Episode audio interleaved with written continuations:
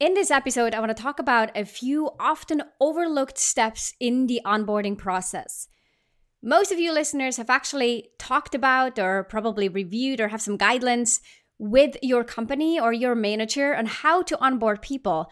But what I find in conversations with leaders or even employees who've recently been onboarded, there are often a few missing gaps. And I want to fill these gaps, or at least as many as we have time for today in this podcast episode. Let's get to it. Here's the question How do you successfully transition into your first official leadership role? Build the confidence and competence to lead your team successfully and establish yourself as a respected and trusted leader across the organization. That's the question, and this show provides the answers. Welcome to the Manager Track podcast. I'm your host, Ramona Shaw, and I'm on a mission to create workplaces where work is not seen as a source of stress and dread, but as a source of contribution, connection, and fulfillment.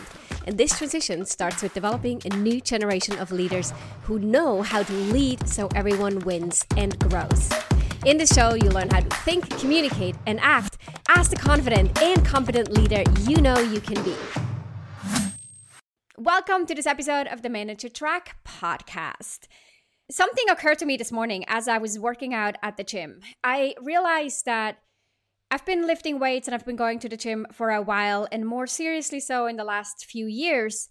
And I got to the point where I thought, you know what? No one has checked my form recently. I feel like I'm always doing the same exercises, and I'm pretty sure I could probably do them better or I could do something different. And, you know, it kind of works, but what is it that I don't know that I don't know? I should probably hire a coach and just have someone there who will review what I'm doing, give me some inputs, share new perspectives, let me know what I'm doing that's actually not effective or not serving my goals, the goals that I have, and help me be accountable and also help me be really focused on this particular goal that I have specifically for the next few months. And so I was doing my gym exercise and I'm working with a coach now, and it's been really amazing. It's been great going through this and having this outside perspective and realizing that beliefs that I had about when I should eat protein or how much I should work out and how long my workout should be and what it means to live till failure and all those things that I've been rethinking since working with my coach because she's challenging me and bringing new perspectives and ideas to the forefront I also realized that I see a lot of people every day go to the gym, and I see them every time I'm there. They have the same rhythm as I do, or the routine as I do. And there are a couple of people, specifically a couple of men, who were lifting weights, and I've seen them lift the same kind of weights. Let's say, you know, the, the chest press, and I would do chest presses, and I've seen them do those for years, maybe a couple of years, I'd say. And I see them every week, and they do them multiple times a week. And yet, I don't see their chest muscles grow any bigger. so it occurred to me that sometimes we do things and it feels good and it's a good practice. And maybe they do not want to get bigger chest muscles. But sometimes we do the things because they're routine, they're comfortable, they feel okay, they feel a little challenging or a little bit like I'm moving in the right direction but it's actually not getting us the results that we may want or the results that we could be getting by the same effort that we would put in. And the same is true. So here's the connection. I'm not here to do a recording or a podcast episode about the gym or weightlifting, but here's the connection to leadership development and this work. The reason why you're listening in, it's because having these outside perspectives and rethinking some of the beliefs or ideas or the routines and habits or even behaviors that you have is a really important part of growing.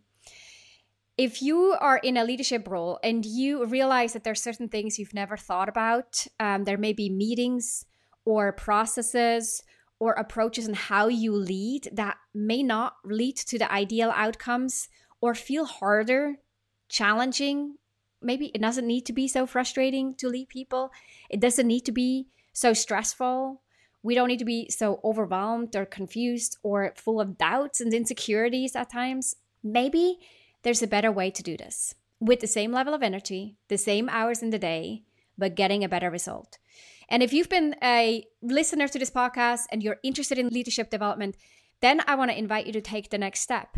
I encourage you to schedule a call at ramonashaw.com forward slash apply for us to see where you're at and how coaching or training could help you get to that next level, make the most out of the hours that you have in the day, lead yourself and your team members really well. This is all about optimizing what you're already doing and making it less strenuous. We're currently filling the seats for the Leadership Accelerator that kicks off on September 1st. It's a perfect time because the program lasts three months, which means you'll be done by the time we hit the holiday break. So, if that's of interest, or if you're looking for additional coaching or training for yourself or people in your organization, then again, head on over to ramonashaw.com forward slash apply. Okay, with that said, let's dive into some of those missed or often overlooked steps that I see in the onboarding process.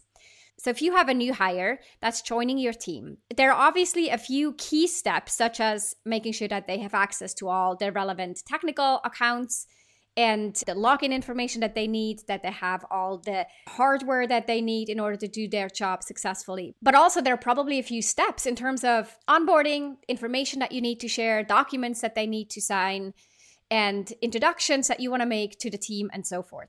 Now, here is where I think a lot of people miss out on the opportunity to really set them up for success, not just on the technical side or on processes, but on the relationship part. Let me dive into that first thing that I think often gets overlooked, and that is an entry interview. I will link to some re- additional resources in the show notes as well about the entry interview. But the whole point about this is that in the interview process in itself, the official interview process, they will present themselves the way that they think you want to see them, right? The way that they want to be perceived. Now they've landed a job, it's day one or you know the first couple of weeks. And this provides an opportunity for the two of you, you and your new hire, to sit down and to ask a few additional questions about them as a person, what they're really looking for, the goals, what expectations that they have, on this job or on the company, what it was that made them accept this role, what they're most excited about, what they're maybe a little worried about.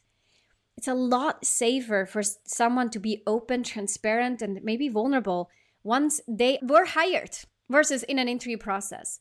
So don't just take the information that was shared during the interview process, but go deeper with an entry interview. And I highly recommend that you build that into your onboarding process to spend that quality time with your new hire. The second step is to share your user guide. A user guide is, in essence, a document. It could be in written form, it could be sort of a one page document. I have all my clients go through this in the Leadership Accelerator program for new managers. And in that document, they're sharing some of their personal preferences, ways to best communicate with them, i.e., you, what energizes you, what motivates you, what maybe some pet peeves that you would like mm-hmm. other people to know about you, or development goals that you are working on, or feedback that you'd like to receive. Your preferred communication style, sort of the implicit behavioral expectations are important to you. A little bit more about your personality type or your leadership style. A user guide is a document that captures all of that so that you can share it, that people have access to it, that you can refer to it later on or review it again once they get to know you a little bit better. But in essence, it's speeding up the process of two people getting to know each other. If you meet someone new for the very first time, right, we're learning about all these things that are working for them, not working for them, what they like, what they don't like. Capturing it will speed up that process significantly. This should not be a one way conversation. This should be a two way conversation because just as much as it would be helpful for them to know more about you as their manager, it is equally helpful for you to ask the same questions back to them and learn about their preferences, their styles, their personal development or professional development goals, and so forth. So, developing a user guide and then initiating a two way conversation about it would be number two. Number three, or the third thing that I think is often overlooked, is to guide introductions to other people, or what I call the guided introductions. Sometimes people are left to their own to go out and figure out who are the other people in the team, including their team members. And this I find is especially true when people work in remote settings or in, in a hybrid work remotely. as a manager, you can really set the tone for a relationship. For example, when someone introduces me to a new colleague or another coach or someone in the leadership development space, or maybe even a potential client, if they create a really thoughtful introduction and they share what they value about me and they share what they value about the other person and why they think we should talk, that sets that relationship up for success. So instead of letting people figure this out on their own or going out and emailing people and saying, like, hey, I'm new on the team, I'd like to talk to you, Instead, write down a list of the people that you think they should talk to and then make warm, intentional introductions and do so proactively. It makes people feel like they are set up to success. It makes a relationship be set up for success. And it's a demonstration of your leadership. Now, of course, you don't have to do this with 20 plus people, but choose five, maybe seven people that you think are most important for your new team member to meet and then introduce them with those guided introductions. The fourth thing is to equip your new team members. And what I mean by that is to not just share particular resources or software, but also equip them with information, the information that they need to be successful, and provide them with the ownership and the trust that they need in order to feel equipped and confident that they can follow through and act on the task or the goal at hand. So, equipping your team members means providing them resources and information, offering them a sense of ownership, and extending trust. And you may say, well, I do this, but you in, sort of internally feel that way, but you may not have communicated this. So the point here that I'm making is be transparent and communicate explicitly. Here's the task at hand. Here are the resources. Here is the level of autonomy that you have. And I want you to own it. And I want you to own this much, or do you have this much autonomy? And at that point, you want to loop me in. Be really explicit about it. And then also tell them that I trust you to navigate this and to come back if you have any questions it may feel like, well, but that's common sense, isn't it? Or isn't that clear? No, it isn't. Over communicate when it comes to these things, especially in the beginning, as someone isn't familiar with you and your leadership style yet or your personality. And then that brings me to the last one, which is to explain and share and talk about the explicit behavioral norms on the team. What behaviors do you expect? What are meeting manners, for example? How quickly should they respond to a message on a collaboration tool like Slack? How quickly do they need to respond to emails? What kind of flexibility do they have in their days? Can they take long lunches or not? How soon in advance do they let you know if they need to take a day off? And what's the policy for calling in sick? So, any of those sort of behavioral norms, share that with them.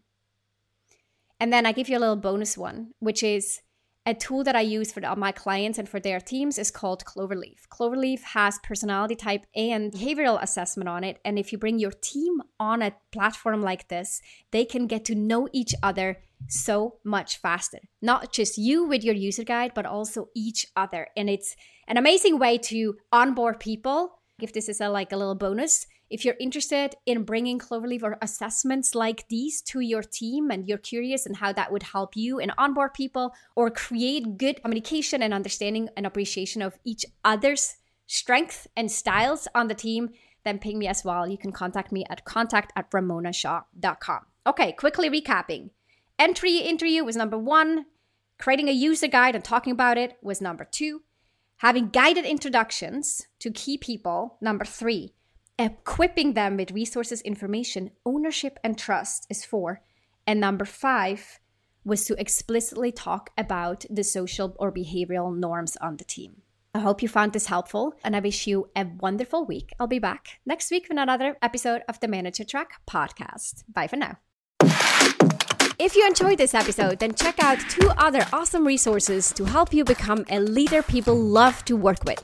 This includes my best-selling book, The Confident and Competent New Manager, which you can find on Amazon or at ramonashaw.com slash book and a free training on how to successfully lead as a new manager. You can check it out at ramonashaw.com slash masterclass. These resources and a couple more you'll find in the show notes down below.